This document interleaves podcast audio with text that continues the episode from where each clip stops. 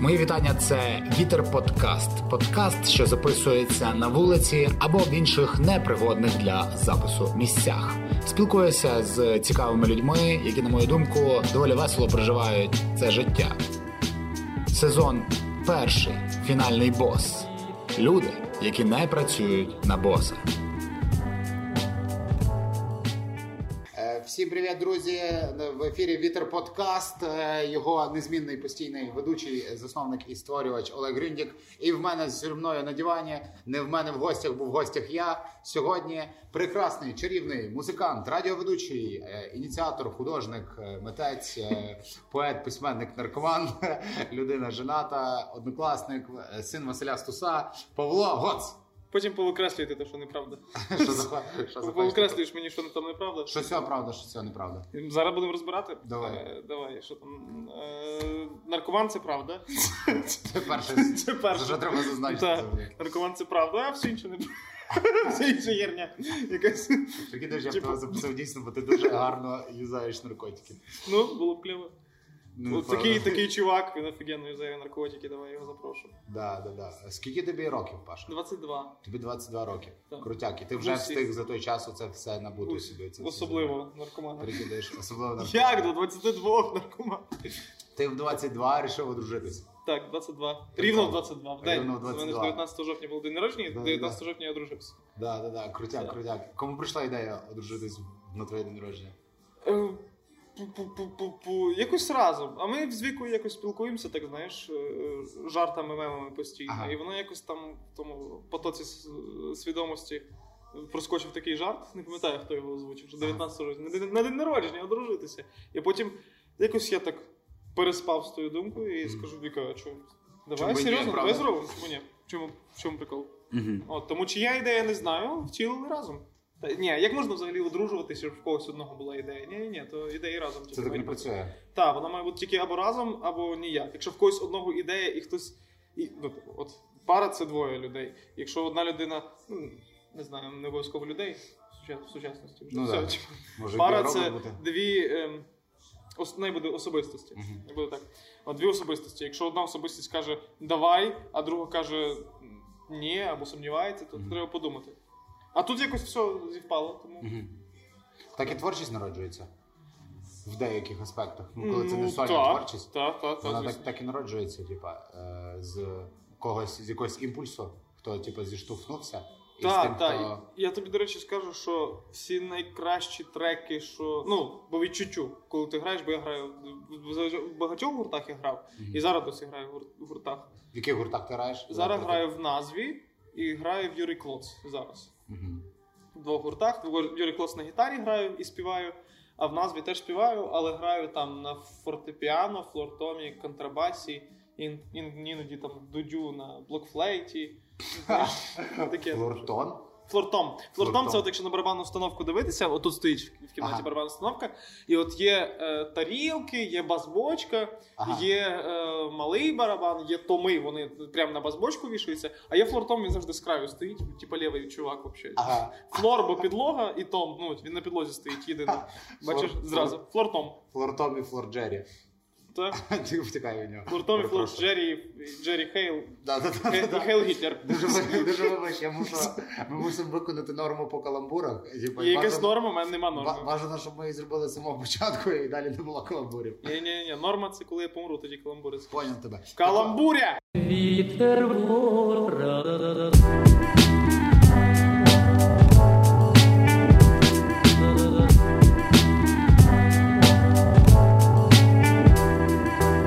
Найкращі треки по власному відчуттю це ті, які от вони спонтанно народилися. І більше того, я тобі скажу, от в мене дуже багато друзів-музикантів, і я недавно е, звукорежисерів, я ну, типу, звучив їх. Е, Був такий гурт Слава Лача. Чому кажу, що був? Тому що це об'єднання львівських музикантів і об'єднання американських музикантів. Прикольно. От. І вони поїхали в Карпати, придумали там альбом і приїхали грати Мгм. до Львова. Я їх звучив, і от ніби кльова програма, всяке, всяке таке, ну нормально, концерт проходив. А останній трек був просто зашибісь. От такий, знаєш, що треба, всім, всім зразу сподобався, не було незадоволених людей в залі, всі почали навіть трохи підтанцьовувати. І я кажу їм, типу, такий кльовий трек, ви що, так класно. А вони кажуть, та він якось так ми його навіть не пропрацьовували, вечором сіли, випадково заграли, і думаємо, заграємо на концерті. Мгм. Тобто над цією програмою вони працювали, Працювали, і а це над цим єдиний. треком, який прям офігенний, який всім запам'ятався, то вони його як жарт більше зробили. Тому що він легко пішов. Круто. І зазвичай так, от що, що іде легко, отак, от, що народжується само собою, то воно по- потім від тобі в задоволення грається. Але не факт, що якщо вони його повторять, що в них знов такий успіх буде з ним. Ну, він у них попрацьований, вони зануди такі доволі, тому вони Ага. попрацювали його е, схематично. Ну та, зазвичай, е, навіть якщо трек народжується випадково, ти його пропрацьовуєш, і навіть легко пропрацьовується. Там ти навіть зайвого нічого не вигадуєш. От в назві ми зараз, ми в принципі всі треки так пишемо. У нас є два треки, які ми пропрацьовували від початку до кінця, вигадували прям насильно, бо не вийшло. Бо є кльова ідея, а не знаємо, як втілити. Оце вже просто пам'ять через себе, але ми завдяки тому вчимось, і наступні треки знову йдуть, знаєш, так одним махом. Вже йдуть класно. Так, бо вся програма, що в нас є зараз, а це перепрошую. Приблизно 4 години у нас є програми, Ага. то ми написали Саме так сходу. така назва? Е, Гурт наз- назва, назва просто. Так, так, просто воно сходу пішло, і ми задоволені. Мгм. Ну так має робитися, щоб було задоволення. Якщо не подобається, то наш це робити. То наше це робити, дійсно. Наше силувати себе. Ну От, але деколи треба цю силу духу дати, типу, щоб е, до, дожати. так, тому що я, не- я не вірю в натхнення взагалі. Ну, взагалі, взагалі не вірю в натхнення. Мгм. Тому що все, що робиться в творчості, це твій попередній досвід. Окей. Пофіг, чи ти його сам пережив, чи ти його здобув. От, Послухай Адріана Челентана, наприклад, зараз у нас на фоні грає. І він цей. І ти його послухав, якась тема ти запам'яталась, і вона потім може десь з підсвідомості виплисти вообще якась фраза, яку ти не запам'ятовуєш з Адріана Челентана, Да. але вона тобі десь запам'яталась. І ти її використовуєш в своїй творчості. І це ж не буде плагіати, це не буде е, цитування, навіть не буде. Мгм. Це просто от так сталося, і ти з того робиш абсолютно новий трек. Мгм. Бо Челентано така складна музика, бачиш, мене так по- по- зараз потік свідомості йде. Круто. Італійська, італійська музика, вона взагалі як будувалась в 80-ті роки. Е, була мода така, що куплет весь в мінорі, Мгм. а приспів в мажорі. Мгм. І завдяки тому там було стільки музичного матеріалу в одному треці, що з нього можна було зробити цілий альбом для сучасного виконавця. А тоді любили навпаки дуже багато музики вкладати в один трек. От, тому ти можеш брати якусь, якийсь один момент, засимпловувати його собі, і в тебе вийде ще один трек. Да. І от воно інколи несвідомо виходить. І все, що робиться з музики, це- взагалі з творчості, це робота, це не натхнення. Мгм. Та й в принципі твій А що таке натхнення тоді, на твою думку? натхнення, оце от якраз коли твоя свідомість викидує вже твій досвід, просто і воно тобі легко йде. Тобто, в принципі, називає- натхнення все одно існує, але воно не, не в тому форматі, в якому ми звикли. Так, натхнення це не просто Божий дар, так сталося, я ні звідки воно з'явилося. Ні, натхнення це коли ти. Це коли ти в хорошому настрої, щоб попрацювати. Я поняв. Тобто, в принципі, чим більше в тебе досвіду, і чим більше в тебе саме твого вузького е, цілонаправленого творчого досвіду, тим більше в тебе натхнення може бути. Правильно? Тобто, ти чим більше слухаєш там умовно Е, та, та, та. тим більше Тим варіант, що ти Тим надихнешся. воно ефективніше, можна сказати. Ефективніше, окей. Так, тобто, все одно воно типу, натхнення це те, що спонукає тебе швидше працювати і краще працювати, ефективніше працювати. Мгм. Все. Мгм. Тобто, все схиляється тільки до роботи. Що, що окрім натхнення тебе спонукає краще працювати? Просто те, що я хочу це працювати. Ну тобто, те, що мені подобається. Типа бажання не- самореалізовуватися? Так, бо я не роблю те, що мені не подобається. Ага. А про самореалізацію це взагалі. Я колись дійшов до такого висновку, що всі люди, які займаються творчістю, це позери. Мгм. Чому? Ну бо а яка людина, та, що не позер, захоче, щоб на неї дивилися в кінці кінців. Ну да, Будь-яка творчість, будь-яка творчість це, це позерство. Да. Чи це картини, чи це музика, чи це театр, чи це е, інженерія та сама, чи це кухня, будь-що взагалі. Це ж Мгм. І коли говорять знаєш, про самозакоханість, отут же і трохи інша штука. Дуже часто путають позерство з самозакоханістю. Мгм. Тому що от є, наприклад, зв'язки, наприклад, навіть якщо українського масштабу, ті, які ти дивишся, думаєш, бляха, таке неприємне щось, взагалі, не, не подобається мені. Не хочу навіть з ними мати справу, не хочу їх слухати, нічого не хочу. А є дуже крутого масштабу, от як зараз вистрілив зараз в Велбой, той Мгм. самий. Ти заспокоїшся, він простий чувак. Або, наприклад, ті самі антитіла, дуже довгий час все одно прості чуваки. Мгм. Або е, Артем Пивоваров, який теж вирос, Мгм. виріс зараз дуже сильно, хоча починав ще з хардкору, і теж е, простий чувак. І тут ти розумієш, так, чуваки до хрена працюють, вони позери, бо по них видно, як вони поводять себе на сцені. Видно, що не позери, але вони не самозакохані. Окей. Вот. І я, я, от, я до, до того доходив, що позери це всі люди, взагалі, які займаються е, творчістю. І от це позерство мені присутнє, я тому будь-якою творчістю займаюся. Слухай, але ті люди, які займаються творчістю і виставляють цю творчість. Тому що є ж люди, які займаються і ніколи це нікому не показують. Це ж Так, так, так, так. Але ти ж розумієш, якщо ти нікому не показуєш творчість, то про неї ніхто і не знає. А як ти не можеш знає, та, а як ти можеш захоплюватись, дивитись на щось, чого ти взагалі не в курсі, що воно існує? Окей. Ну. А це людина митець тоді? Е, так. Чому ні? Все одно митець. Так. Ну, звичайно, так. Ну. Ну, Бачиш, як добре, є, є таке враження, що коротше, що в мистецтві є типу, ось цей обов'язкова дорожка між виконанням, е, матеріальним проявом цього в будь-якому випадку, чи хоч це музика, ну і це звичайно не матеріальний прояв, але це вібрації звуковий умовно прояв. Типа. Ну тобто, чи це картина, чи це жарт, чи це е, ви, Мгм, мгм. чи, це, чи це вірш, і тим, що емо, ніби якась емоційна складова споглядача. Типу, коли хтось бачить це, відчуває Так, так е, ще колись Єжи Гротовський, це такий польський революціонер і маніфестатор театральний. Він колись е, в своєму маніфесті написав, що театр буде існувати тільки тоді, е, коли існує актор і глядач. Тобто, якщо це перефразувати, тобто е, забери, забери з театру, забери з театру от, взагалі режисера, світло, сценографію, Окей. забери та будь-що забери, але залиш от показ творчості, а це актор завжди. Okay. І глядача, тоді це буде театр. Забираєш актора, це вже не театр, бо глядач навіть не знає, що е, театр існує. Це взагалі не Так, залишаєш тільки актора, але забираєш глядача, то в чому прикол? Який це театр? Тоді це цей дурдом. Окей. Там чувак сам собі. собою грає. Так, це вже щось Ну. виходить інше зовсім. Це- Цікаво. Хоча, типа, все, що вже за кулісся, і ось ця підготовча частина, вона може мати значно більший фундамент. Так, але глядачу більше. це не цікаво, глядач про це не знає. цікаво, да. Це ми тільки квінти... розглядаємо тільки квінтесенцію цього. Так, тому чувак, тільки який- секс ми чу- розглядаємо вже безпосередньо, без ніяких прелюдій. Тому що це все прелюдія відбувається. А це вже прям безумовні фрикції глядача Так, так, і акторів. Тому чувак, е, чувак, який робить сам і для себе, і цього ніхто не бачить. Та, от до речі, можна посперечати, що він не митець, тому що цього ніхто не побачив. Мгм. І ми дізнаємося, що він митець, безпосередньо був митцем весь цей час, поки ми навіть не підозрювали, тоді, коли ми побачимо його роботу. Мгм. Тільки тоді. Можливо, е, це є, є причиною того, що дуже багато кого визнавали після смерті. Коли вже їхні всі рукописи були показані, типу я про письменників кажу зараз. Що зна- знаєш, е, є велика великій мірі, по крайній мірі, я зараз не наведу конкретних прикладів, але я пам'ятаю точно в школі, щоразу, коли ми проходили якогось письменника, нам говорили: от він не отримав визнання е, за життя, а за після смерті він визнання своє отримав. Ну так багато з ким було. Багато з ким було. Тобто, це чи може бути, що це вони ніби як пророкували е, культурні коди, які будуть в майбутньому? Тобто вони просто писали не в свій час. Дивися, можу сказати, що трошки не так. Не було ніколи такого, що за життя не визнавали абсолютно, а потім після життя раз і визнали. Нема таких радикальностей. Це так просто подають. Взяти, на, наприклад, знову ж таки, того самого Ван Гога. Він яскравий приклад, що його за життя чмирили, бо в нього правда, правда кидали овочами. Він був реально ненормальний чувак, кидався на людей, орав на людей. Типу, і казали, що знаєш, що в нього е, картини не продавалися, що в нього, типу, коротше, дуже багато потім ще міфів довкола того будується.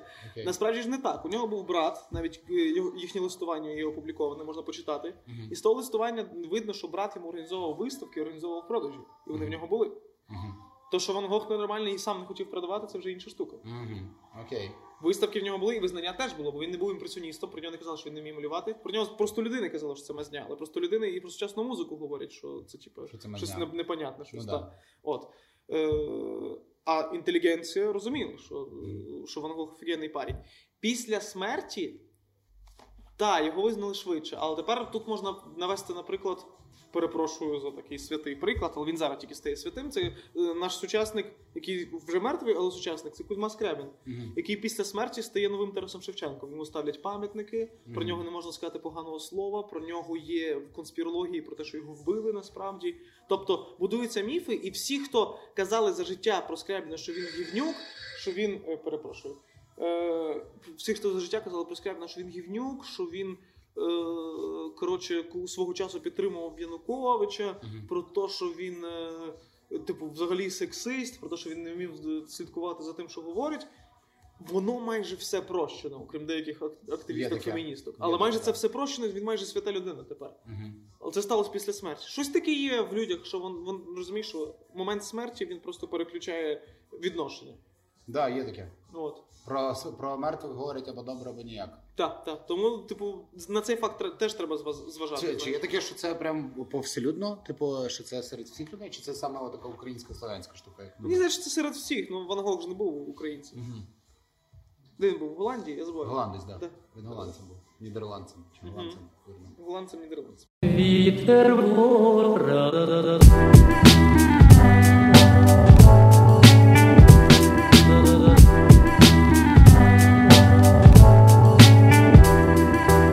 Знаєш, що крутиться в голові? Мені крутиться в голові е, взагалі штука з приводу ваших е, виступів.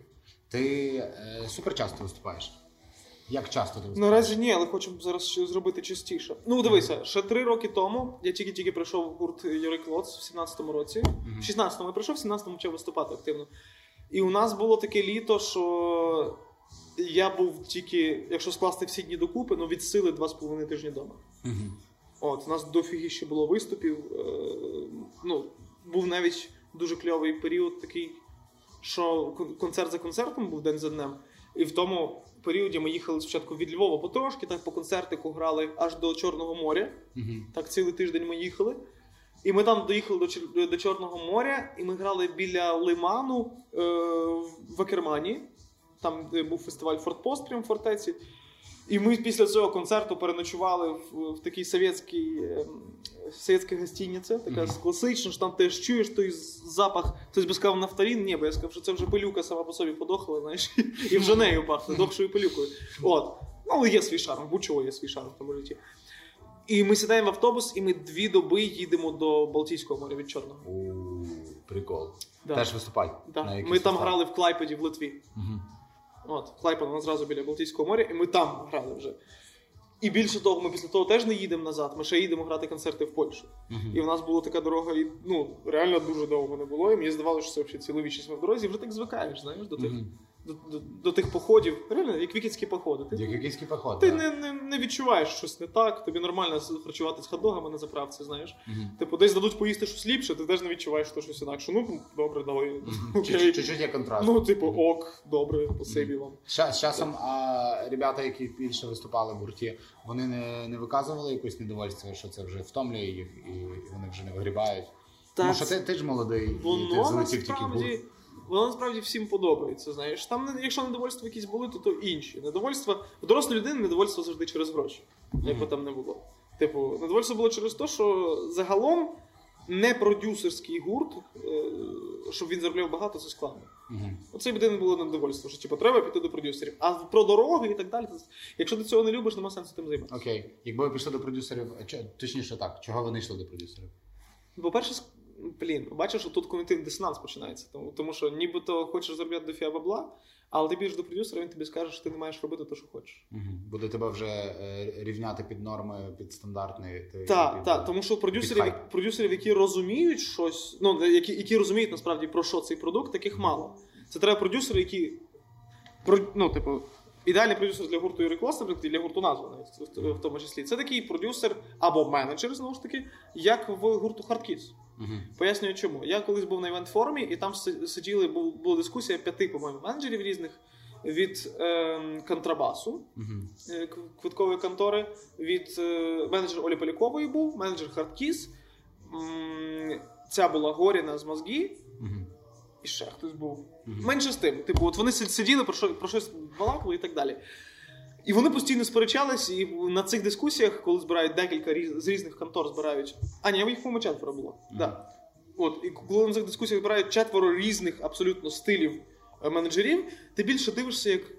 Не дивишся на це як на інтелектуальну дискусію, ти дивишся, що кожен тягне свою лінію і він знає, як треба робити, а ніхто більше не знає. Тобто ти розумієш, ці люди заробляють дофіга бабла. Вони е, в них свідомості з цим баблом різні такі перевороти, махінації. Вони це переставляють собі легко свідомості, що куди треба пустити, що куди забрати. Це Горіна взагалі говорить тільки про великі проекти. Про маленькі проекти вона навіть типу вона каже, що маленькі проекти нас Це, не цікавлять. це вона Полікової, так? Е, Ні, Горіна це мозги, мозги Ага. інтертеймент. Ага. От що взагалі їй це не інтересно. Типу, тільки великі проекти, у них лозунг, типу, що великі люди роблять великі проекти. Все. Типу, вони їх інше не цікавить. От, ну і коротше, вони сперечаються як мавпи в клітці, знаєш, по факту. Типу, як- як- де, кинули тільки один банан і більше нічого не кинули. Да, Бо тому що тема вони всі лебідь щуки рак. Так, так, в І що ну це з контрабасу, видно, що він не, не менеджер гурту, то йому так ось так було взагалі, там, знаєш, було дискомфортно про щось Ага. говорити. Ага. Він так, ну час від часу щось говорив. Мені було так смішно, коли він вступав. Знаєш, бо вони там, знаєш, істерічки такі от між собою сперечаються, сперечаються, а потім йому просять дати слово. Ну, бо є ще якби людина, яка веде це все. Вже, Правда, знаєш. да. От. І йому дають слово, і він такий, знаєш, далеко. Він виглядав як, знаєш, лінивець, але який хоче вже вмерти. Все, знаєш, він так. Ну, у нас продажі виросли минулого року. Більше не знаю, що сказати. От статистика на екрані. Дякую. І чуваки далі про своє. Це все фіня. От, і менеджер Хардкіс, е, він. Е, в- нього була така теза, що артист має писати пісні, а тобі треба цей продукт вже потім продати. Тому що завод для тебе вже готовий, тим більше коли це гурт. Ти маєш цей продукт з заводу взяти і зуміти Знайти продати. покупця. Так. А якщо ти продюсер, то бери і ліпи виконавця з нуля. І таких продюсерів, які розуміють, що, що є виконавці вже готові, яких неможливо створити продюсингово. Це, от, наприклад, гурт назва Юрий Клод, це те, що продюсер не може створити, бо у них нема часу на втілення такої великої ідеї. Мгм. Ну, бо це реально ідейні продукти, все-таки, щоб там не було.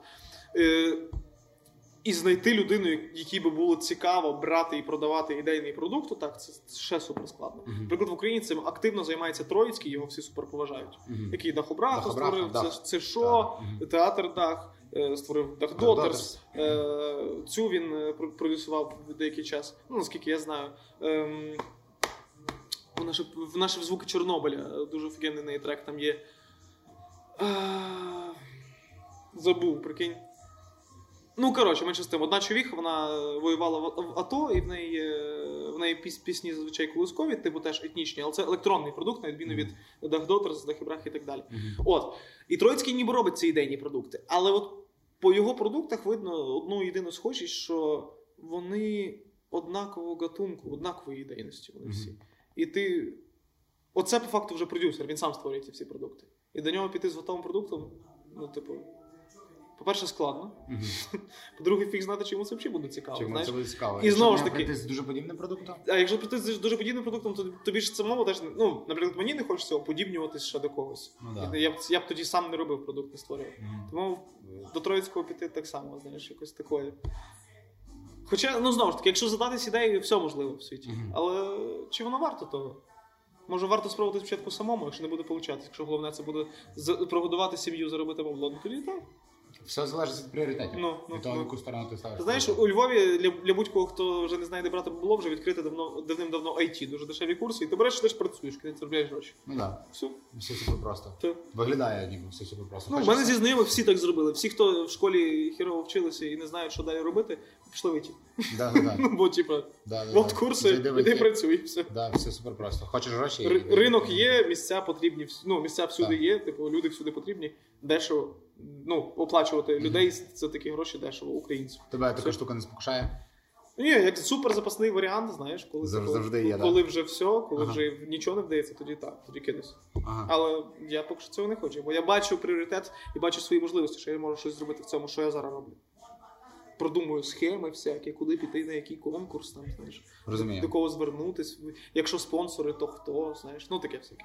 Ага, клас. То е, ти в більшій мірі е, в Юрій Кльоці учасник е, чи також ідейник, а в дика назві більше ідейник, чи тільки учасник? Ну, дивися. що дика назва чомусь. Добре, дивися, що назва, що дика назва як простір, знову ж таки, це все коню понятно, що ідейник і учасник. Мгм.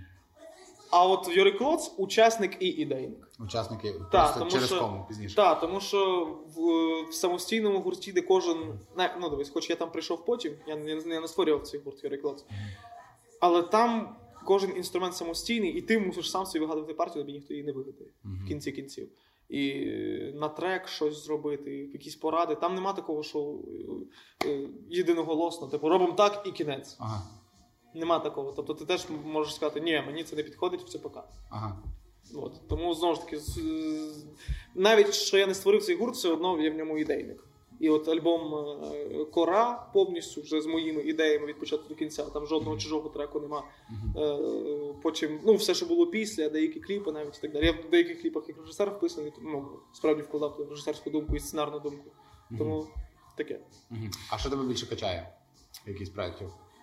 Е, Ні, та мене проект найбільше, який качає, це жизнь, взагалі. Тому Є, я не знаю.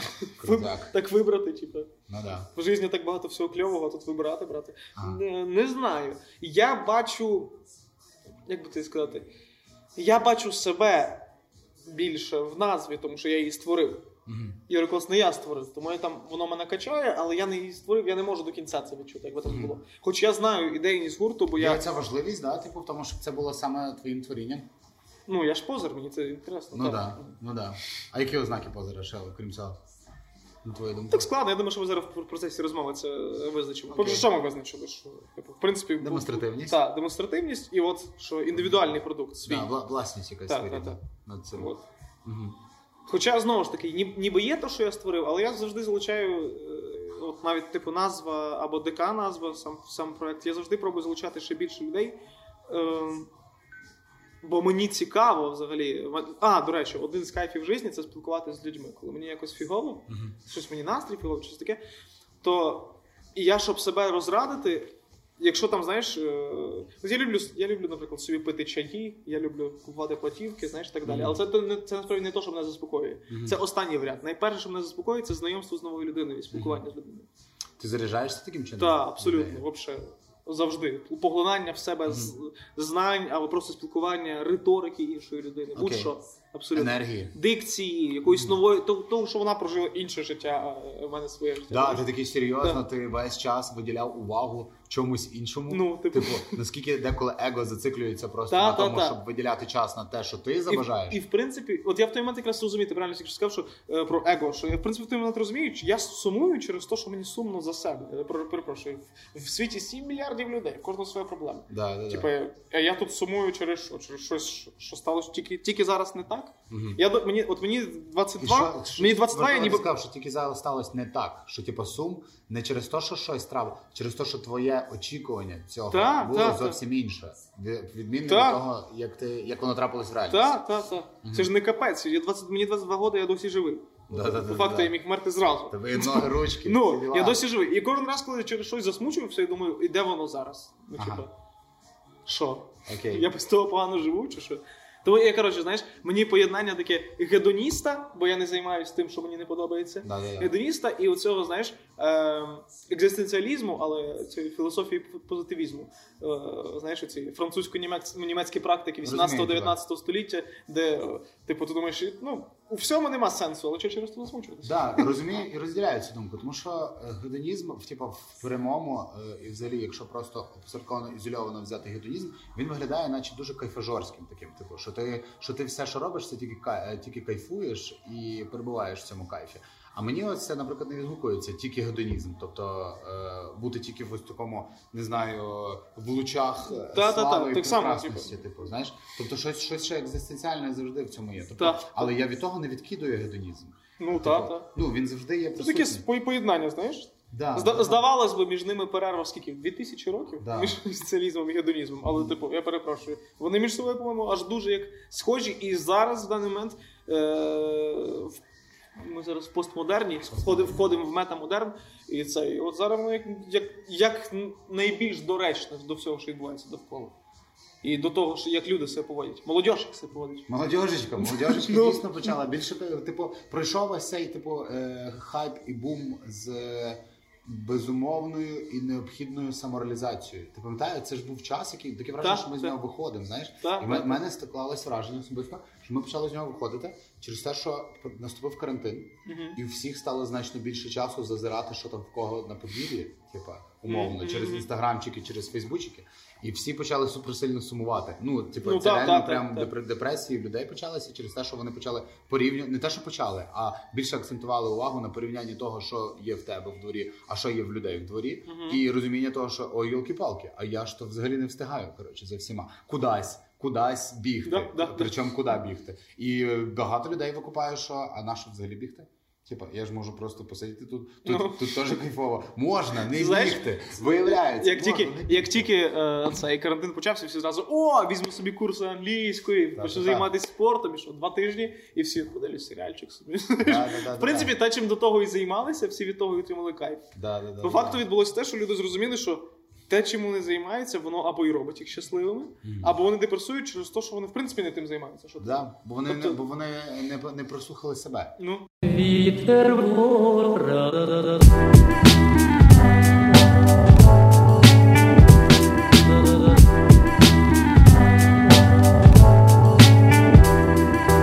Ти, ти як зрозумів, що тобі музика е, це твоє? Можемо це називати покликанням? Так, е, можу назвати покликанням. Коротше, я все відбулося в 5 років. А може і раніше. Я думаю, що раніше. В три, в три роки мене мама пос- е, садила собі на коліно, вона піаніст. І я в неї на колінах, впереді, знаєш, по, по дві сторони, по праву, по, лі- по ліву сторону від мене два плеча її руки, і вона грає на фортепіано, дивлюсь на клавіші, як вона грає. Вона грала мені зазвичай. Прикол, ти прям пам'ятаєш цей кадр такий? так, так, так. І вон, вона грала зазвичай мені Чайковського і Шопена. Е, І у нас була збірка Чайковського. Боже, мені це як фантастика якась звучить. Дитяча, дитяча збірка. Це, це от в три, в три роки, я пам'ятаю, це хорошо дуже. Е, була дитяча збірка, якось вона називала. По-моєму, так і називала дитяча збірка. Я не пам'ятаю, на жаль, як вона називається. Я дуже давно вже класику не слухаю, треба повернутися, до речі, її слухати. От. Е, і там були твори про ляльку. І Ага. там був, був твір Нова лялька і хвороба ляльки. Ага. І вперше, коли мені мама зіграла твір Хвороба ляльки. Це Чайковський чи це Шопен? Чайковський, Це Чайковський. Мгм. Супер сумний твір. Я розривівся мені три роки, просто мама почала грати музику. Я не знаю, читати не вмію, я типу, що нічого не вмію. Але мама почала грати музику, я дуже пам'ятаю, що мені так сумно від того музла. Я розривівся. От. А моя мама, як е, чуттєва людина, перегортає декілька сторінок, і там є нова лялька. Після хвороби ляльки є нова лялька. твір. Вона грає його, він мажорний, веселий. І я просто і плакати, тому що, блін, тому що це вже весела. Прошу. Це капець взагалі. От, я це дуже добре пам'ятаю. І мені якось музика загалом дуже добре відчувалася завжди. Ага. Я в 5 років захотів гітару.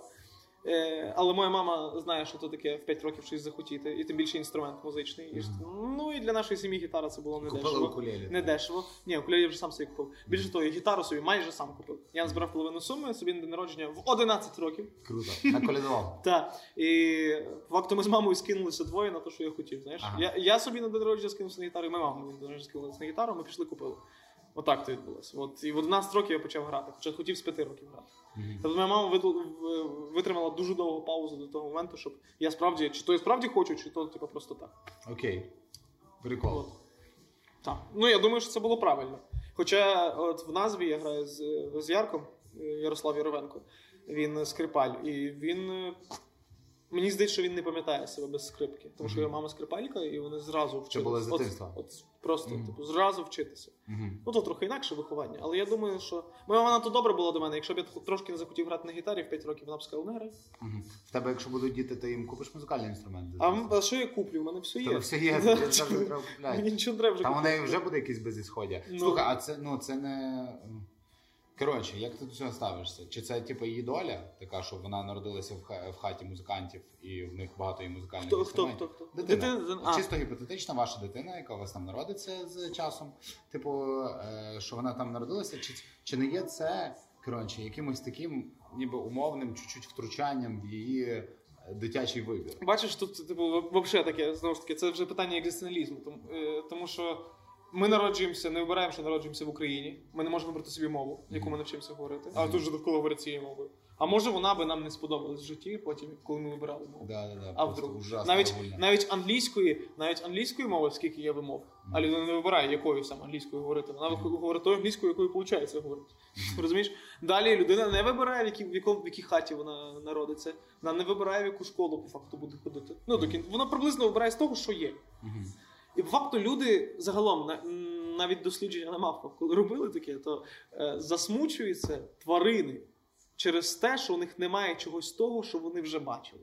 Мгм. Це ми повертаємося до того питання, що митець той, е, чи якщо він сам робить свою митець, типу, Мгм. чи він митець чи ні. Поки людина цього не бачить, це він не митець. Мгм. Розумієш? Так само, якщо ти не бачиш того, що в принципі, наприклад, не існує музичних інструментів.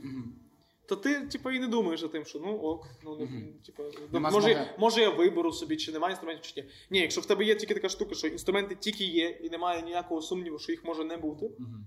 то ти про це і не подумаєш. Нема змоги порівняти. виходить. Так, тому що ще, ще раз, ти, ти думаєш тільки про то, е, про те, що бачиш, що тебе Окей. оточує. Ну, Коротше, ти, ми, ми, суть в тому, що мені цікаво стало. Наскільки багато взагалі душеньок і людей понароджувалися в сім'ях, і їхній вибір е, протягом життя склався через те, що обставини таким чином склалися, Ну, і в них в хаті умовно було багато гітар. Там, Ну, ну, якщо говорити конкретно про гітари, наприклад, то мабуть мало. Тому що в Україні наслідкових музикантів ну я не зустрічав поки що. Ну в моєму оточенні чомусь немає. Максимум такі якісь лабухи по весіллях, знаєш, Мгм. коли це сімейний бізнес, всяке таке. Окей. Бо коли це говориться про хобі, не про заробляння грошей, чомусь воно так не стається. Коли говориться про заробляння грошей, класична музика це в кінці кінців це заробляння грошей. Мгм. Е, знову ж таки, лабухи це теж заробляння грошей, тоді це стається. Мгм. А коли говориться про рок-музику, про власний проект, то це в Україні. Ще раз скажу, в Україні цього не зустрічав. Хто тільки є? О, онука, е, та в неї дід майстер інструментів був, знаєш. Е, Мама, тато, по-моєму, теж музиканти були, чи що? Я не пам'ятаю, на жаль. От, то про них таке можна сказати. А інші, хто є на музичній сцені в Україні, Мгм. у них ж батьки не музиканти, вони народились зразу. Ну, типу, про це принаймні не говорять. Про, принаймні не говорять, да. Так. От, тому, коли говориться про заробляння грошей, бо, наприклад, знову ж таки, дід онуки він заробляв цим гроші, він був майстром е, інструментів. Тоді воно так стається. Коли не йдеться про заробляння грошей, тоді так не стається. Бо моя мама, хоч е, піаніст, і вона заробляла цим гроші навіть, вона в Додарку була концертмейстром, але вона роботу так швидко міняла, бо вона потрапила якраз час 90-х, коли роботи треба було дуже швидко міняти. То вона в неї було усвідомлення, що не тільки музикою однією можна зробити. Тому моя сестра, наприклад, взагалі логопед. Розумієш, яка до творчості ніякої відношення немає. Хоча інколи щось співає, щось таке. От. А я в музику вдарився, і я, наприклад, працюю радіоведучим, тобто те, що до музики дотично. Я взагалі шукав роботу, якщо якусь, то тільки щось приблизне до того, що є. Навіть я колись подумав, так, де можна зароб- заробити якісь гроші? І я е, подумав, мені подобається звукорежисура, і таскати колонки це вже десь ближче до музики, аніж таскати в АТБ ящики. Знаєш. Окей. От. І я працював звукорежисером в конторі так само, типу, тому що ну, воно мені близько, ближче. Як мінімум підняти колонку мені ближче, ніж підняти бан, типу, ящик з соком і те, що Ну, да. ну і люди, люди, які Так, там. так, так, так. Які тебе Тобто я все одно в темі. Е, і чекай, я вже згубився, тільки що перейшов туди. про, про людей зразу подумав. Загубився. Е, а, от. Е, ми говорили про вибір, Мгм. е, про, про безісходність, в принципі. Що от мой, та, що моя мама шарила, що можна заробити гроші будь-де, в принципі. Мгм. Тому нас ніхто не обмежує. Мгм.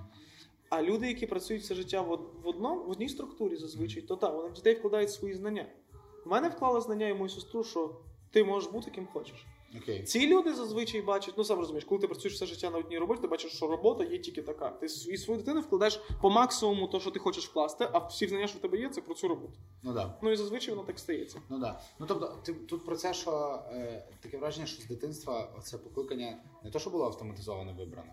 Типа, тому що це і є процес вибору твого. Твоє дитинство Ну, це і є процес твого вибору. І якщо тобі випадають такі варіанти, значить це варіанти, з яких ти можеш вибрати, відповідно. Так, типу, так. І в тебе ж не є тільки дім, в тебе є і інші коротше містяки. То що, типу, дім просто це переважна частинка, типу, того, де ти де ти пробуваєш. От і класно, що в тебе отак в дитинстві взагалі відбулося, що ти типу відчув це, відчув, що воно тебе качає, і воно тебе з того часу і почало качати. Це, це. Крутяк, і качає по сьогоднішній день.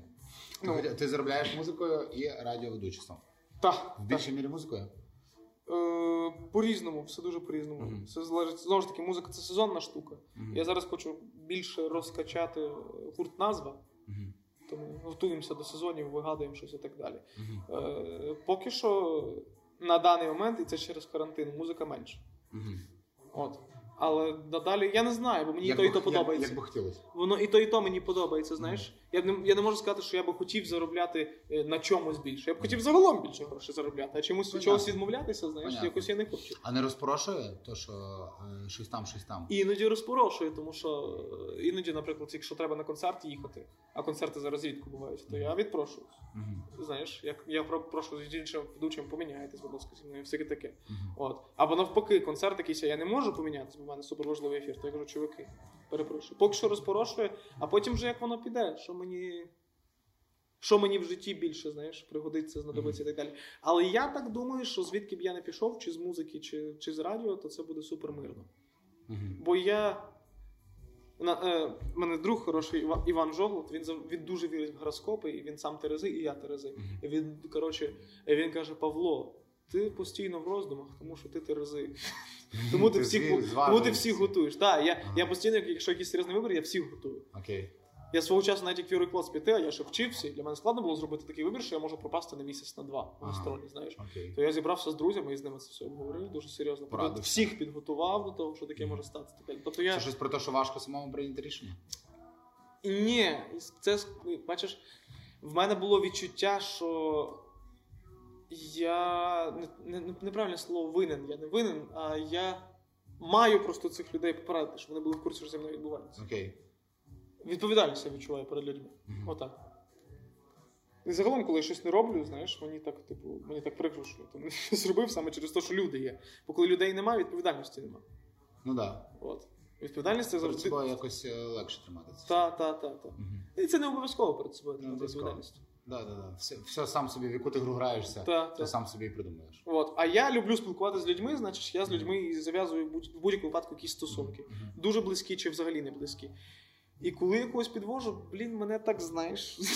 Ага. Мене воно так картає, але інколи це неможливо, знаєш. Іноді от ти затримуєшся на репетиції, бо розумієш, що все, конець, ти або зараз порепетируєш, або це ніколи не станеться. Ну, да. Ти не з кимось на Блін, є така штука, що здається, що ніколи не станеться. Так, і воно, і воно, знаєш, дуже часто таке буває, коли було декілька разів було таке, що я, типу, все, я, я кажу, чуваки, я біжу з репетиції, типу, я не можу, у мене зустріч, я біжу, і наступний день все, той, наприклад, той трек самий, що ми робили, він вже пропав, його нема. Тому що Ага. вчора тебе перло від того треку, а, та, да. а сьогодні тебе вже від нього щось не то, щось треба перешукати. Так, а може і трек не той.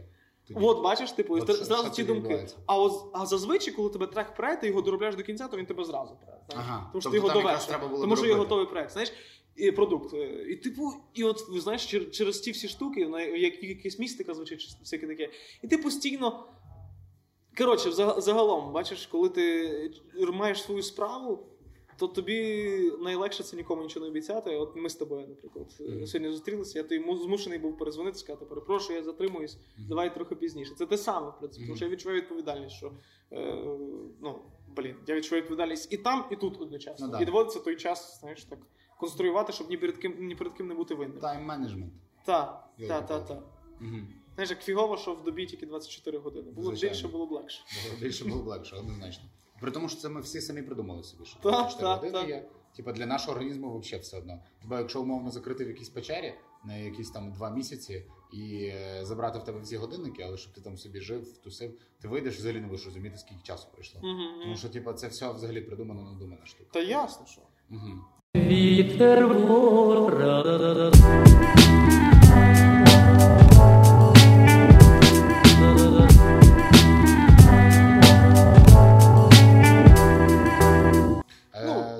радіоведучу хотів тебе запитати, а скільки часу в день ти говориш? Зараз 4 години в день. Чотири В ефірі. години в день. Так. Втомлює? Е, вже ні. Колись втомлювало, вже ні. Я Кол- потім. Колись втомлювало. Е, бо- На початках, але знаєш, е, воно, воно знову ж таки, воно. Е, тебе готують до того, що ти будеш говорити довго. Тебе потрошки пускають. Тебе не пускають зразу на 4 години. Ну так. Це Ти число годину, потім 2, потім 3, потім 4, потім 5. Максимум 5 годин в день можна вести. От. Е, вже не Тому що до втомлює. всього, всього треба готуватися ще. Так, от я сидів е, минулого тижня, я зараз досі в ранкових ефірах, а минулого тижня я сидів в е, ранкових ефірах, де я тільки мав от реальне ранкове шоу вести. Ага. Знаєш, це дофігіще часу займає. Підготовка до нього. Ну, і я, і, я ж тільки недавно відносно працюю на радіо, бо я працюю тільки рік. І рік це е, насправді м, ну, небагато. Це вже серйозно, але небагато для радіо. Це вже типу нормально. І, блін, е, ранковий ефір це дохреніще роботи. Ти постійно готуєшся, вигадуєш, прописуєш е, всі тексти, всі теми, про що ти будеш говорити наперед. Щось актуальне стається, ти в той же момент маєш дописати це. Знаєш, типу, це. І, типу, знову ж таки, про час, про тайм-менеджмент. Коли ти працюєш на вечірньому ефірі, то ти в день підготувався і вечором працюєш. Окей. В тебе ну от, типу, нормальний робочий день. А коли працюєш на ранішньому ефірі, то ти сьогодні готуєшся, а завтра працюєш. Угу. А завтра ти готуєшся на післязавтрашній післязавтра. ефір. І в тебе відчуття дню дня просто, типу, ніби Ну ти да. вічність працюєш. Ніби ти весь час Ну, працюєш. типу, угу. от реально таке відчуття. Я думаю, що це через Хоча незвичку. основну роботу ти робиш зранку виходить, і в тебе, по суті, день стає ніби аля вільним. Типу, Так, ну, але, але ні, ти готуєшся до завтрашнього. Ти дня. тобто, завтрашнього. в тебе, знаєш, як, як в печерної людині. Ти типу, кожен день готуєшся до того, що буде завтра. Кожен день щось назбирати, десь ту інформацію, закласти всі дирки, прогалини в тому ефірі, знаєш, типу, Окей. щоб нічого не було. Ти постійно на стрьомі, щоб завтра все було добре. Окей. От. Ну, але це так було мин- минулого тижня, і це через те, що я вперше був в такому серйозному ранковому ефірі. знаєш. Ага. От. Але теж зв- звикає, людина. Так, так, так, І я перші дні змучився. От я до. Перші три дні я був змучений. Е, вже от в четвер мені вже було нормально, бо я вже зрозумів, як воно працює, я вже змирився з тим, по-перше.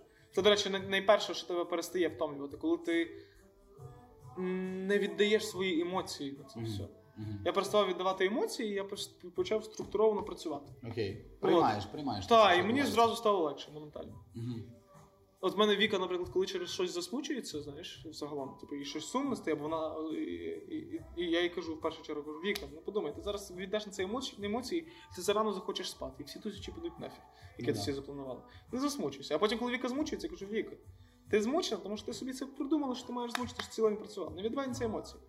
Бо у Віки ще й така робота, яка насправді може бути втомлююча. Наприклад, сьогодні вона цілий день обробляє фотки. Мгм. Тому що вона Монотонна. два дні попередні, Одна два, два дні попередні вона тільки фоткала, і тепер вона цілий день обробляє фотки. Мгм. Однакові. Ну, блін, коли працюєш СММщиком, так треба, знаєш. Нічого, ні, нікуди від того не ділишся.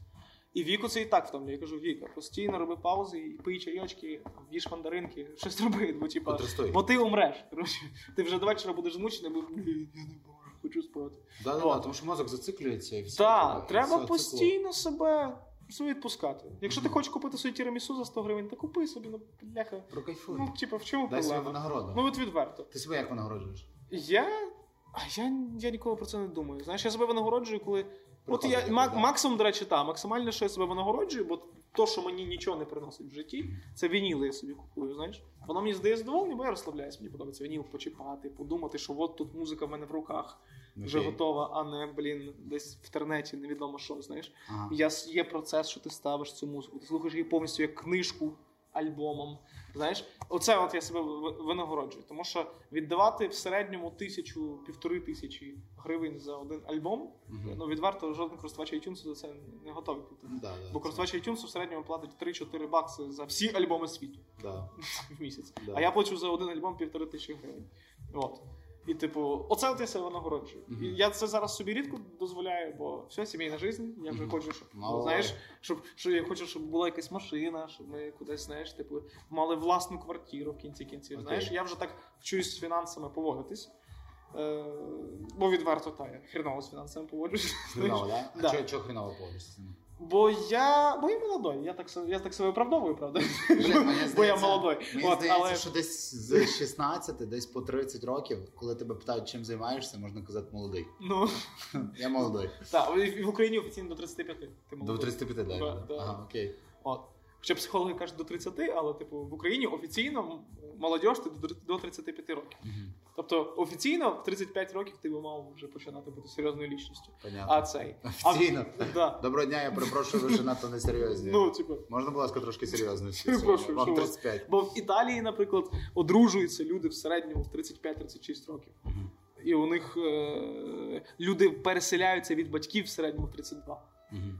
Це не, не в Україні. В Україні всі в 17 років хочуть вже з'їбати. Ну да. Реально, от, Та оце, прям, оце то слово. максимально. Типу, ну е, я не кажу зараз про своїх, кажу просто в принципі, що типа пості... таке враження, що щось хочуть від коротше від дітей. Типу, а діти Я в думаю, що віці їх вже заставляють щось вибирати, а вони Та, та, та. дупляно відстрілюють, що вони хочуть. Я думаю, що це тобі цей так совєт- пощастило. Я думаю, що це цей совєтський типаж, знаєш. Да, типу, це тобі так пощастило, що тебе виставили на колінця, в тебе гарна звідти емоція пішла, типу, від того, Ну, що так, на піаніно пограли, типу, і ти такий, о, клас, я буду займатися музикою. Але а є варіанти, що до 16 років не вибивається такого Я, тигра я, це, я це теж зрозумів десь приблизно в років 19, всього, от то, що ти зараз говориш. Бо до Да, того я в прикол бо до того я в школі, бо до того я в школі питався, я розумів, чим я хочу займатися. Я в школі питався в людей. Е, мене з чим, що були різні перебої. Я розумів, що я хочу чимось творчим займатися, не знав, чи я буду саме конкретно музикою займатися. Окей. От. А розумієш чимось творчим. Мені я в школі питаюся в людішок, знаєш. Питаюся, там, от ким ти хочеш бути. Мгм. І мені кажуть, не знаю. І в мене шок. Знаєш, десь шостий, сьомий, восьмий Ти клас. Я думати, думаю, ти якийсь я думаю, я, ні, я не так думаю. Я думаю, чувак, дев'ятий клас зараз буде. вам треба випускатися, і я думаю, що ти будеш робити. Мгм. І мені стає, знаєш, я думаю, блін, от чувак не знає, що робити. Він після школи, і в мене зразу картина малюється, що чувак виходить зі школи з цим знаєш, з атестатом, з атестатом, знаєш, цей рюкзак на плечі просто спадає тра- траурно, і він дивиться в нікуди. Знаєш. Мгм. От на фоні школи я являю його такими розставленими руками, прошаючими, типу, Він розвертається до школи, школа що як робити? пісок розсипається. Що робити? Да, Там, там вже і школи не Так, можна типу, знаєш, все, я, у мене реально така картина малювалася. Я не розумів, не усвідомлював, не усвідомлював, як можна не знати, ким ти хочеш бути. Окей. Бо в мене завжди було це відчуття. Я знав завжди, ким я хочу бути. Як мінімум, я завжди хотів не запарюватися. Я от, знаєш, е, я як будь-яка е, людина творча, яку не цікавило грати в футбол в школі, я цікавило апарат на гітарі, знаєш, я під, е, підставлявся булінгу, і був такий двіж, що е, мене просто замахувало останній клас. Якщо до того я переймався, то десь 7, 8, 9 клас вже. Я, типу, мене просто замахувало, що, що мене турбують тими оскарбляхами. Ну, я думаю, ну чуваки, ну це ваша розвага. Мгм. Це ж не моя розвага. Ну В чому я проблема? собі веселюся так. Да, ну, чому? В мене інша розвага. Чого ви мене Чого мене втягуєте? Так, чого, чого мене, як мінімум, от булите, кажете, типу, типу, що ти там, блядь, займаєшся своєю фігньою, всяке таке. Ну, я думаю, так. Бо я хочу цим займатися. Ну да, ти безумовно не можеш зрозуміти, чим я займаюся, поки ти сам не спробуєш стільки ж часу Ну, приділити тому, чим типу- займаюся я, щоб це відчути і зрозуміти. І оце мене, знаєш, от ще, ще одне здивування зі школи. Мало того, що люди не знають, чим хочуть займатися, ще й питаються, чого ти тим займаєшся, я такий, типу, ну воно мені, типу, кльово. Да, думаєш, це теж радянська якась штука? Пе- Переізбитки радянщини? Не знаю. Чи що це таке? Чо, чо, ти, чо такі діти в школі от прям жорстокі в якійсь мірі? Так, так. Прям жорстокі. Не знаю чого, чесно. Взагалі не знаю. Я думаю, що це через те, що нас з дитинства привчають до того, що найкраще, що є в школі, це перерва, нічого не робіння. Угу. У нас реально ж є така свідомість, тому що в першому класі нас замахало на уроках, змушували вчитись, змушували вчитись вдома. Вдома нас теж питалися, що там в школі в кінці кінців, знаєш. Казали, зроби домашнє завдання, підеш завтра в школу. Без, безкінечно. Так, і ти тішився в тому, що є перерва, де ти, нічого не можеш, можеш нічого не робити, і субота, тому що там теж можна нічого не робити. Угу. Це дві єдині втіхи. Бо в неділю тобі, в тебе вихідний, а тобі кажуть, роби іди щось. Тебе постійно говорять, типу, просто, типу, в тебе вгружають інформацію, що ти постійно щось маєш робити. з суботнього виховання, ти суботник, да? Суботник. Трошки суботник. Ну. У мене просто навпаки було, у мене суботу маєш ще попрацювати вдома, поприбирати, неділя, взагалі, божий день. Так? Ні, ні, так. Бачиш, в мене єврейська сім'я.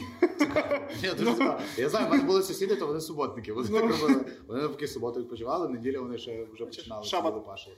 Да, мені так подобається в навіть в е, англійському календарі. Типу, тиждень починається з неділі, Sunday. Я кожен, кожен раз дратуюся, коли Google календар налаштовую, знаєш, в Ага. комп'ютері, і тобі вибиває перший тиждень неділі. Типу. І ти дупля не відстрілюєш, що відбувається. Хоча, хоча це прикольно, що перший день вихідний. Ну. Одразу починається тиждень з того, що, що вихідний. Блін, це, це походу якийсь такий менталітет того, що е, для того, щоб тебе поважали, любили і щоб ти був самореалізованим, ти маєш їбашити. Типу, от ось ця штука була. Типу, ти Ну, а- мусиш на заводі бути 30 років, щоб заробити повагу, зробити уваження, типу, всі діла. І тоді ти зможеш уже бути поважною людиною в цьому соціумі, займати своє місце умовно. Але от дивися, є така ж штука, я це недавно почув, і я усвідомив, що це прав- що це правда. От, наприклад, нашого ударника Антона Лобія є син маленький, він тільки-тільки йде до школи. Чи він вже пішов цього року? По-моєму, вже пішов в школу. Ні, ще не чи не він, по-моєму, ще не пішов. Коротше, він, він ходив, звичайно, що до шкільного психолога перед тим, як віддати дитину в школу, і він спитався е, психолога, каже: ну що, типу, він же готовий до школи? Каже, так, він розумний, але він не хоче в школу. Мгм. Він ще не набавився. Мгм. Його ще зарано віддавати в школу. Через те, що він не набавився. Він питається, а ну а в чому проблема? Може він прийде і звикне. Він каже, ні. Тому що такі діти потім потенційно відсотків 90, що вони будуть, по-перше, ходити курити за школу. Будуть прогулювати уроки, а потім на роботі будуть постійно брати лікарняні, будуть постійно злинювати, як найчастіше брати перекури собі. Бо їх в дитинстві таку вже штуку дали. так, тому що їх вже змуш- змусили працювати, а не вони захотіли. Прикол, ми маємо награтись в якійсь мірі. Так, так, маємо так, награтись. Вітер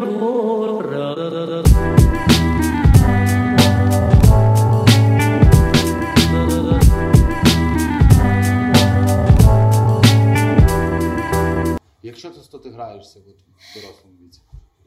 Як часто? Граєшся, Я взагалі собі зараз подумаю PlayStation купити. PlayStation Так. купити? Окей. Серйозно, я зараз собі хочу купити PlayStation, бо я зрозумів, що в мене нема тупорилого відпочинку. Знаєш, я собі розважаю. просто, де мозок ти Да, да, да, да, ставиш в Бо я себе розважаю чим. Я купляю вініли і слухаю, як структурується музика, знаєш. Далі Типу, працюєш. ти тобто- розважаєшся тим, що далі Або, або купляю книжки, знаєш, і в мене з розваги в книжках, окрім поглинання інформації, це те, що я, я маю Екслібріс, мені Віка подарувала. Я просто ставлю Екслібріс і дивлюсь на, на нього. Що таке екслібріс? Екслібріс це колись була в давнину така штука, бо раніше книжки могли дозволити собі тільки багаті люди. Мгм. І вони свої книжки позначали, ставили печатку, що їхня книжка. Окей. Вот. І в мене є екслібріс, позначено, що це моя книжка. Бо мої, мої книжки деякі є в ДК, я їх даю звідси почитати людям.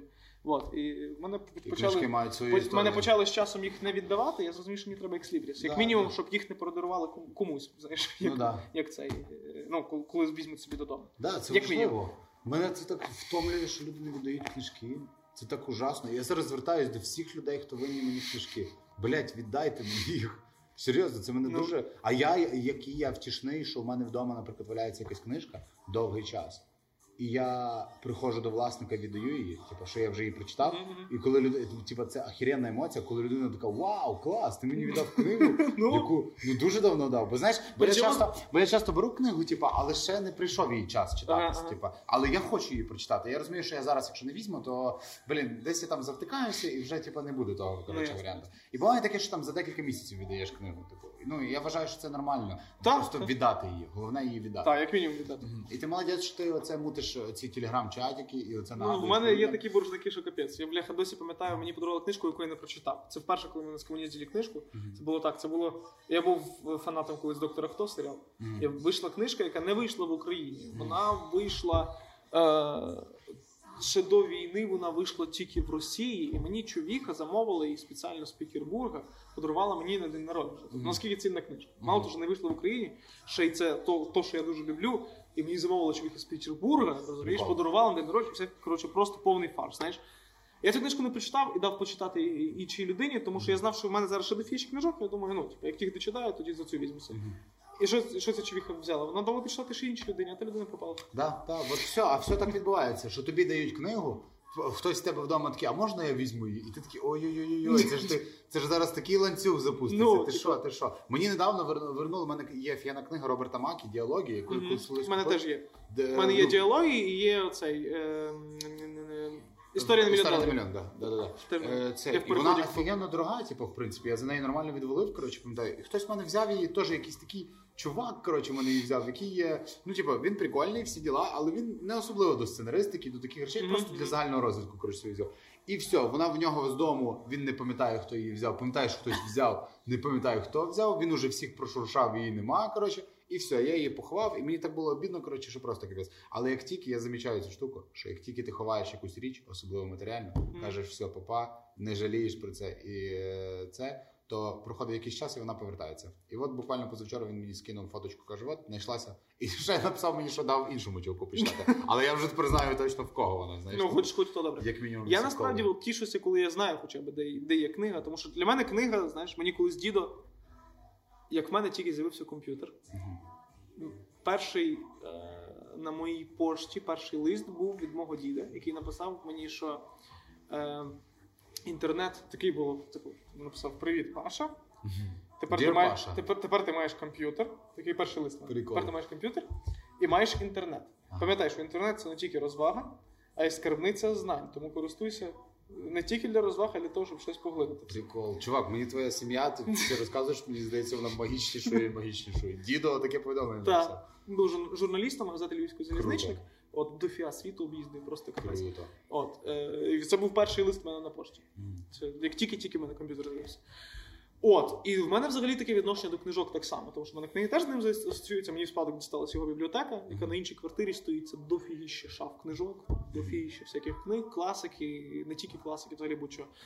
От, і я коли даю комусь книжку почитати, я дуже тому втішений, що я даю комусь книжку почитати, тому що, блін, людина хоче розвиватися. Я в школі Да, стільки круто. натерпівся дураків, що я думаю, блін, коли людина буде не дурак, це ж так хорошо. Круто. І Вот. ще й буде асоціюватися з тобою, що ти дав шматочок знання. От я про це насправді взагалі не думаю. Знаєш, типу, що зі мною. Мені це не так важливо, як просто щоб в світі стало більше розумніших людей. Думаю, взагалі, зашибіть. ціль така. Просто, просто якийсь як, от то, що треба стається. Знаєш, мій день. А от людина бере цю книжку, мало того, що не читає, а ще й вона її губить. Я думаю, Да, да, така, надія, така була надія. йо-моє. Да. Ну я в той момент теж думаю, ну хоча б шанс, знаєш, не просрався, да, що да. це що це можливо було. Да, Але де- Деколи віддають книгу супер ужасно закоцану, і я такий теж думаю, боже, чого- якого хрена? я тоді думаю, ну хоч прочитав, ну типу, Хоч прочитав, а якщо ще й не прочитав, а закоцав і вбив її взагалі. Добре, що хоч не загубив, знаєш, такий оптимізм. Постійно десь Да. шукаєш, що з того не Скільки, ти не книг прочитав, як думаєш? Ну, знаю. давай отак, е, щоб ми якось передали візуально, точніше аудіально Ну, тут передали. тільки- тут невеличка тебе, частинка. Тут в тебе книг, ну скільки, 100 книг десь є, я думаю. Я думаю, що більше. Більше 100 книг тут є, Так. так? Да? Ти їх всі прочитав? Е, є деякі книги, які не прочитав. Е, зараз навіть тобі скажу, які ці книги, які я не прочитав. Це. Е, є декілька романів, які не прочитав. Один Андрухович я купив цього року собі роман, не прочитав його Радіоніч, досі не прочитав. І там є ще книга. ем, Спрага до музики, я так само їх собі купив, але досі не прочитав. Всі інші книжки я тут прочитав повністю. От. І збив зараз. Цей, е, всі книги я тут прочитав повністю. Е, і це ще не всі. У мене ще вдома є купа книжок, але там десь. Там, там 100 книжок. Окей. І є ще книги, які залишилися в моєї мами на квартирі, так само, там десь ще, ще 200. І, ну, і величезна бібліотека в мого діда, але я там не думаю, що я прочитав більше 100. Ну, я думаю, що я багато. Коли ти Так. читав і коли ти читаєш? Я насправді досі не маю часу читати. Я дуже багато книжок читаю так потроху. Я, наприклад, зазвичай я книжку купую, коли я розумію, що мені треба підзарядити телефон і в ньому нема що робити. Наприклад, okay. я вчора був, чи коли позавчора був в Кінг-Кросі. О, ще одна штука, штука, які я себе балую. У мене був позавчора вільний день. День радіомовлення був, було свято. Вітаю. І це, дякую. І я думаю, о, у мене вільний вечір. І в мене вдома з вікою дофігіще шкарпеток. У нас, у нас з вікою дофігіще шкарпеток. У нас немає їх куди їх складати. І я Для побачив, кожної книжки. і я побачив На кожну на кожну книжку по, по, по та. Зараз я просто до, до чого ця історія? Що, ще плюс, чим я себе розважаю, що я знайшов в English Home, зараз там знижки по 80%. Я думаю, бляха, то що надо. Я люблю домашні речі. Окей. Я думаю, що через те, що я одружився. Мені почали подобатись серванти. Просто Окей. капець. То, що помінялось. знаєш. Мені почали подобатись серванти. Є вже у вас вдома набор ось з рюмочок з рибками? нам, нам хтось З відкритими под- нам хтось подарував для віскі тільки стаканчики поки що. І, і орел ось цей такий дерев'яний, е, Блін, просто капець. Я думаю, що таке буде, да, але якогось і сучаснішого Та-та-та-та-та. знаєш? Бо я думаю, що щось зараз з'явиться. Дуже цікаво, що, що буде нашим е, нашим, е, Нашим орлом і рибками. обов'язком, да, да, обов'язковою атрибутикою серванту. Вот. Ну, коротше, і е, поїхав я, значить, знай... там, блін, отлічний, е, там кошик для іграшок, як, але як динозавр. Він виглядає. Я динозаврів ще з дитинства обожаю. Це мені так кумедно, знаєш, що в нас ніби серйозна затишна квартира, але є елементи такі, знаєш, динозавр, бляк. Ну, типу, я думаю, а як він мене тішить. Я не можу, просто його треба купити. А він коштував, я його побачив ще рік тому. І він коштував 1200 гривень. Я думаю, йо-моє, нахер надо. А він зараз по 200 гривень. Прикол. Я поїхав спеціально в Кінг-Крос, годину добирався, бо це була четверта година. Да, за динозавром. Блін, Кінг-Крос поїхав. Купив динозавра, і я поки їхав, у мене сів телефон. Вот. І до чого я веду, що я там подумав, куплю якусь піду книжку дешеву, до 100 гривень якусь, знаєш. І, і сяду, поки заряджається телефон, почитаю. Купив книжку казки, е, як його це, е, Біртла. Оце що з Гаррі Поттера. ж, Джон Ролінг. Да, Джо Ролінг написала, і що вона. Вона там тварі. ні, ні, там конкретно є казки, які А, ми переповідали дітям. Окей. От. Я купив ці казки, і от, от, от я зрозумів, і це давно зрозумів, але воно це коротше, не закінчується в мене. Я так багато зараз роблю всього, Мгм. що як тільки я затикую в одну точку, от я прочитав 40 сторінок книжки, і я в кафешці заснув, задрімав. Все, і в мене так зараз постійно з книжками. І я, якщо книжку читаю, то я стараюсь або перед сном, або десь в дорозі, щоб мені треба було виходити, щоб я відчував обов'язок, що я не засну. Бо я читаю 40, Вирубає. да, 40 сторінок, мене вирубає, бо дофі- всього роблю. І зазвичай, коли я читаю книжки, то це Е, вот, типу, або від нічого не робіння, що мені треба зараз перечитати, перечекати час, або що в мене є реально на цей час, е, на цей час там в поїзді. Знаєш, Мгм. я читаю книжки. От я дочитав недавно скандинавську міфологію, яку цього Ніла Геймана, яку почав читати три роки тому. Ніл Гейман, Кентері Прачта. Да, да. Крутяк. От, в них є спільна книжка, до речі. Да, да, да, є. І, Я не е, читав її ще. І по ній знятий серіалчик. Да, да, да. Про ангелів і демонів. Угу. Да, прикольно. Я ще, я ще не цей не дивився, не читав. Хочу і. Це просто це такий відпочинок для тіла, розуму, мозку, для всього. Да. Я теж Просто ще не купляв його так само. Бачиш, я ще поки що поглинаю ту літературу, яка. Е... Я, коротше, почав читати багато теоретичної літератури, філософії багато почав читати. І дуже багато читаю зараз. Взагалі люблю поезію. Чому люблю поезію? Тому що купляєш збірку, ти обов'язково її всю читати. Ну да. Ти можеш відкрити на, на будь-якій сторінці, прочитав один-два вірші, кінець. Все. І клас. Окупнувся, типу. Так, туди, типу, ти можеш, е, чому мені подобається поезія, що ти можеш потрошки поглинатися в автора. Ти не ти, ти не зобов'язаний прочитати все, щоб зрозуміти, що в чувака в голові. Окей, да. Тому що ти купляєш Ніла Геймана там в американські боги, і ти маєш прочитати ці 500 сторінок. Розумієш? Ну да. Ти сидиш, читаєш, ти до кінця і не зрозумієш, що в чувака в голові, поки до кінця не дочитаєш. У нього там скільки 5 чи 6 розв'язок в цій книжці. Ну да. Типу, ну капець. Ну ти поки дочитаєш до середини, ти розум, ти думаєш, що це ну такий, типу, зимний, такий монотонний роман про богів, про війну. А тебе реально обманюють в, в кінці декілька разів підряд. Мгм. От. І ти тоді зрозумієш, ти що не маєш за що їх засуджувати. Так, а що Це є кайф е, Та- цього обману, та, що він та, тебе та. зас- він тебе якраз убаюкує, убаюкує, Та, щоб та, потім та, розтормозити, щоб ти прям сна прийшов назад в реальність і такий, боже, що тут От, а ти читаєш, купляєш збірку, нехай будь-яку, Антонич, купляєш збірку, і ти читаєш е, уривок, буквально декілька двох віршів там е, із думок зеленого лиса. Угу. Ти читаєш буквально там шість рядків, тобі вже все зрозуміло, що це за автор. Окей. Що він, ну, що це глибокий автор, що він такий сонцепоклонний. У нього ж є вірш намалює на хаті свастику. ж, Знаєш? Мгм. Ну, ну, він, він е, знав про язичництво, він розумів, що Окей. це наша рідна тема, розумієш? Да, що да, він, да, типу, да. він не говорив про це. Пішов до природи. Та, та, та. Мгм. От, типу, і ти розумієш, що, що це за чувак. От з одного вірша нехай буде на вісім навіть рядочків, знаєш. Це не, не повноцінний роман. Тому мені подобається поезія. Що ти можеш поглинути чувака, бо в будь-якому випадку, коли ти читаєш книгу, а не есе, то ти поглядаєш чувака, а не цей, а не просто інформацію. Е, Топ твоїх рекомендацій по поезії і по прозі. Ой, от я, до речі, я, що я недавно би зрозумів, я недавно читати. зрозумів, я недавно зрозумів, що рекомендувати щось читати, це типа. Ні, не те, що рекомендувати. Давай про таке, що, що тебе от супер сильно вразило.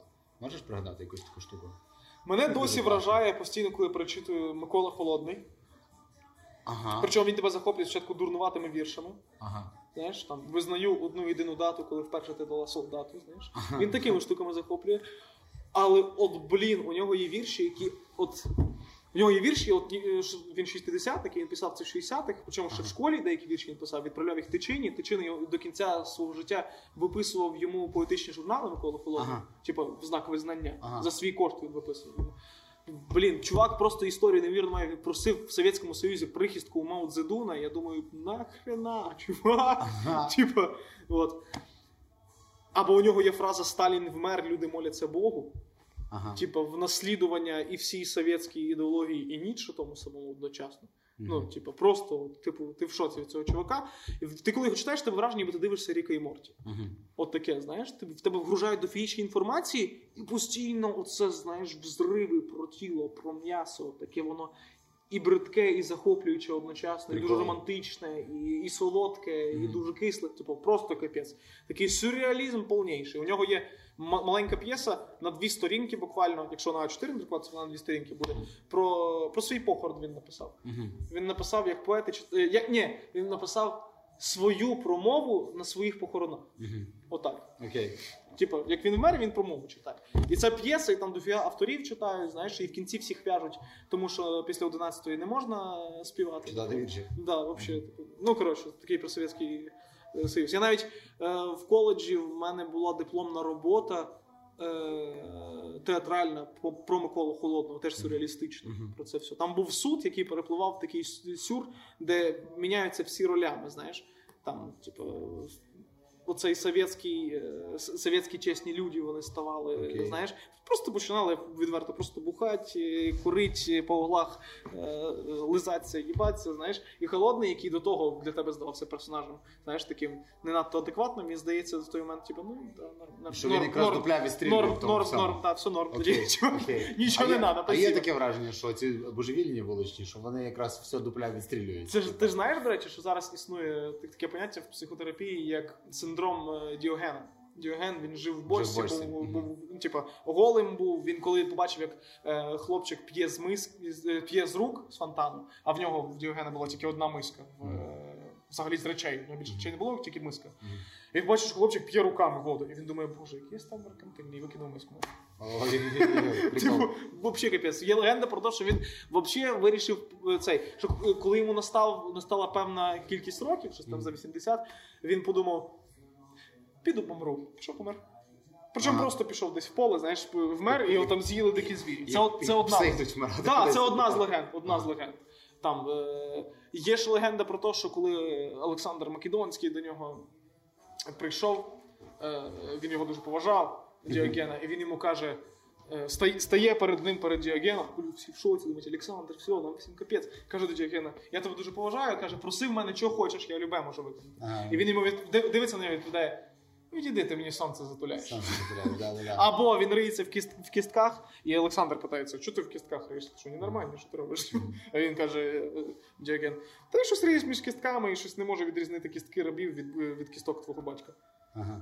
Ну, типу, знаєш, Да. от такі легенди про чувака. Типу, і він матюкливий, він. е, Трушний такий, Так, коротше. типу, Звучить- звучить дручить, дуже дручить на вулиці, пофіг, знаєш, типу, срать на вулиці, розкидуватися говном перехожих, пофіг, ржати просто так з не пофіг.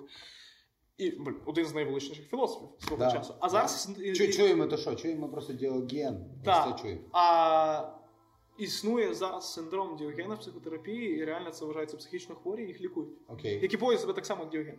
Окей. От, тобто, так, ці ненормальні по факту У мене таких пару є друзів, до речі. До речі, так, це все діогени. От. Прикол. Ти б хотів жити в середньовіччі? Ну, то, то це не середньовіччя. Це не середньовіччя, це. Це е, давня Греція. Я, я про середньовіччя запитав, тому що ти розказав за це. Да, це Ні, давня ніфіга, я не хотів жити в середньовіччі. Я хочу жити зараз, де я живу. Тому що я не знаю, наскільки хірово буде потім, і не знаю до кінця, наскільки хірово було перед тим, але попередньо було хіровіше, ніж зараз є. Хіровіше, Більше да. тобі скажу, рік тому було хіровіше, ніж зараз є. Рік тому Ну, хіровіше типу, було.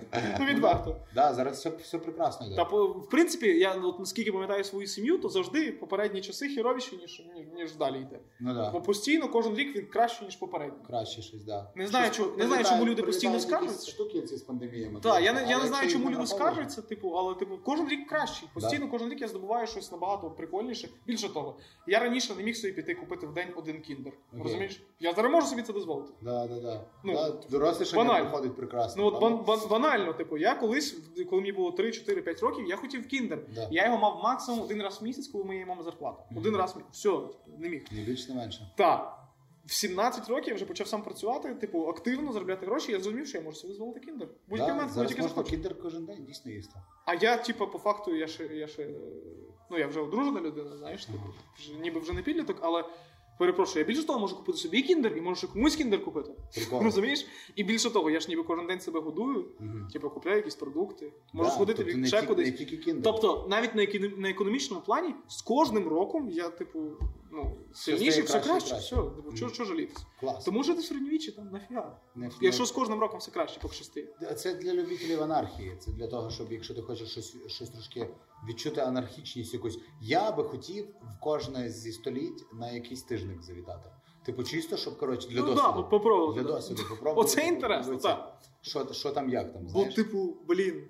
Знаєш, кожен рік якийсь, якась фігня. Просто причому в будь-якій країні ти починаєш досліджувати, ти розумієш, що от постійно Так. в кожному столітті, в кожному тисячолітті, кожен рік якийсь двіж відбувається. Да, щось страшніше неслося. Якийсь бешений просто. Мгм. І ти думаєш, що нашу. На кінець. Е, що ти любиш? Що я люблю? Я люблю жити, спілкуватися, люблю віку свою. Але це її жити спілкуватися, тому що Е, музику люблю, люблю творчість, люблю, коли мене не замахують. Отак люблю поговорити. Бачиш, я з тобою, в принципі, е, роблю те, що мені подобається. Та що на, фоні, на фоні грає музика, я з тобою спілкуюся на псевдоінтелектуальні теми. Все, Да. типу, все отлично. Люблю щось робити і щоб потім були вражені люди від того. Угу. Я люблю реакцію від людей завжди. Якщо немає реакції від людей, так, якщо немає реакції від людей, то не то, що мені типу фігово, я сумую. Просто розумію, треба ще щось зробити, щоб була реакція. Щоб було трошки реакції. То, Роби, люби, живи.